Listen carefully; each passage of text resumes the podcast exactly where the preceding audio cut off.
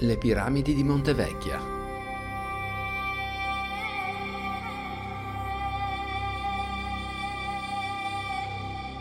Apparentemente sembrano tre colline, ma l'osservazione satellitare svela qualcosa di più enigmatico. Base, lati e pendenze di queste strutture geologiche sono identiche, situazione alquanto impossibile in natura. Esse sono, seppur ricoperte di terra e vegetazione, tre piramidi a gradoni, con stesso orientamento e con un'inclinazione massima di 43-44 gradi. Ci appaiono così come le ha scoperte nel 2001, durante un'osservazione aerea, l'architetto Vincenzo Di Gregorio, nella loro altezza a 40-50 metri nel parco regionale di Montevecchia e della Valle del Curone in provincia di Lecco, i cui studi hanno saputo faticosamente ricostruire la storia dei monumenti, riportando diverse risposte all'enigma chi e perché le ha costruite.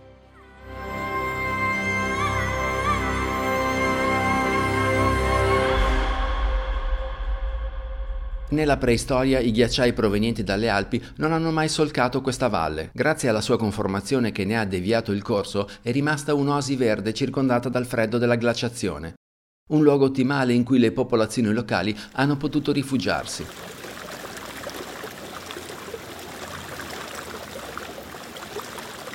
Non sappiamo se le piramidi esistevano già o furono costruite in seguito, dato che è impossibile attribuirgli una datazione in quanto bisognerebbe effettuare scavi approfonditi, campagna di difficile attuazione in quanto si necessitano prove ancora più schiaccianti, anche se la regione Lombardia si sta finalmente attivando in merito. Fatto certo è che qui sono stati ritrovati i resti umani del più antico insediamento preistorico lombardo, risalenti al 60.000 a.C motivo che ha portato la zona ad essere area protetta, divenendo il parco regionale che oggi conosciamo. Forse già se ne intuiva il valore?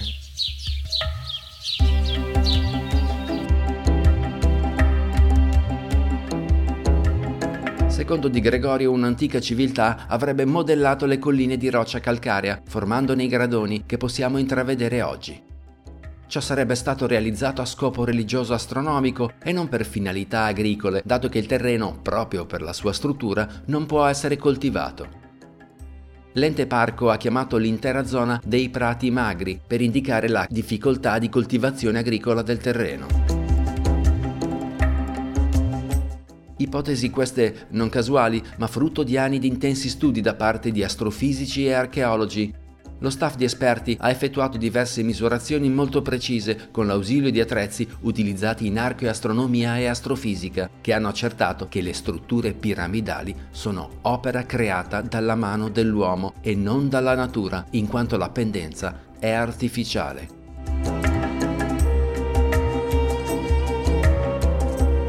Inoltre esse presentano terrazzamenti evidenti sulle prime due perché spoglie, mentre l'ultima, quella più a nord, è di difficile identificazione in quanto totalmente ricoperta di vegetazione.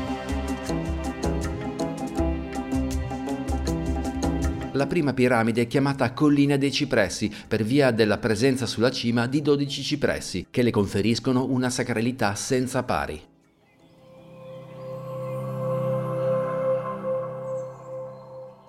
Ci si sente come all'interno di un santuario naturale, indescrivibile, un'alchimia di protezione trasmessa dagli alberi, distribuiti circolarmente attorno a un masso di granito.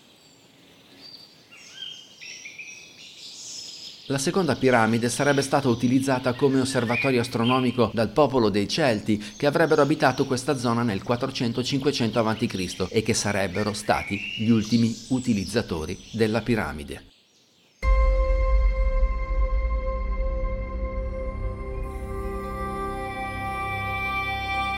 Stiamo parlando della piramide più suggestiva perché più spoglia, quindi mostra la regolarità dei gradoni assomigliando incredibilmente alla piramide di Saqqara. È alta circa 40 metri e alla sua base sono ancora visibili alcuni ruderi, resti di mura che avrebbero circoscritto la collina, identificandolo come luogo sacro.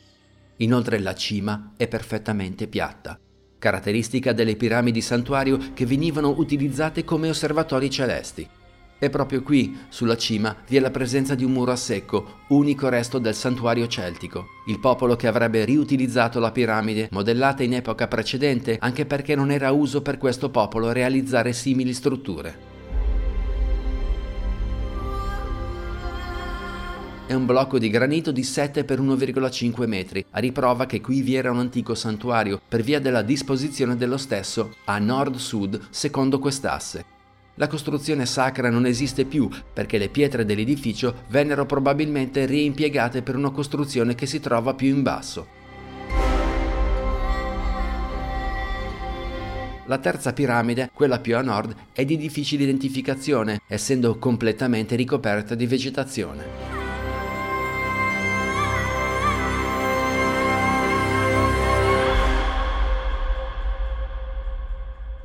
Sono orientate a est e disposte esattamente come le piramidi della piana di Giza in Egitto, a imitazione della cintura di Orione.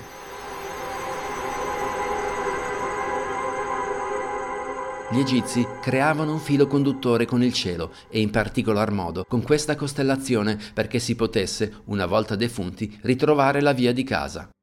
Per gli egizi Orione era l'immagine celeste del dio Osiride, colui che ci avrebbe infine giudicato. Le piramidi erano quella sorta di meccanismo antico che avrebbe lanciato l'anima sulla giusta strada.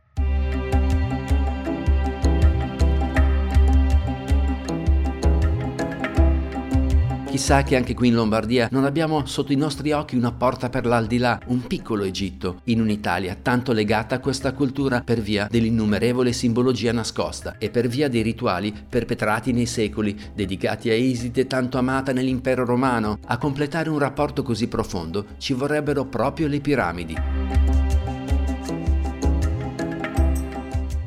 Quando si parla di piramide ci balza alla mente l'Egitto con le sue meravigliose opere.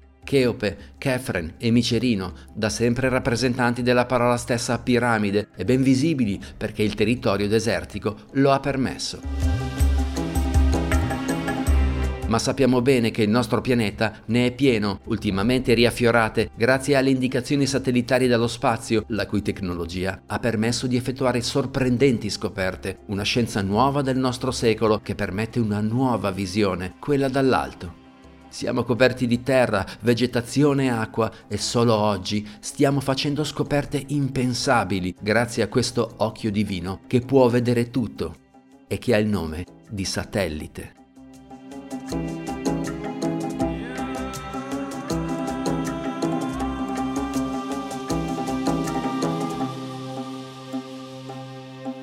È un'esclusiva di luoghimisteriosi.it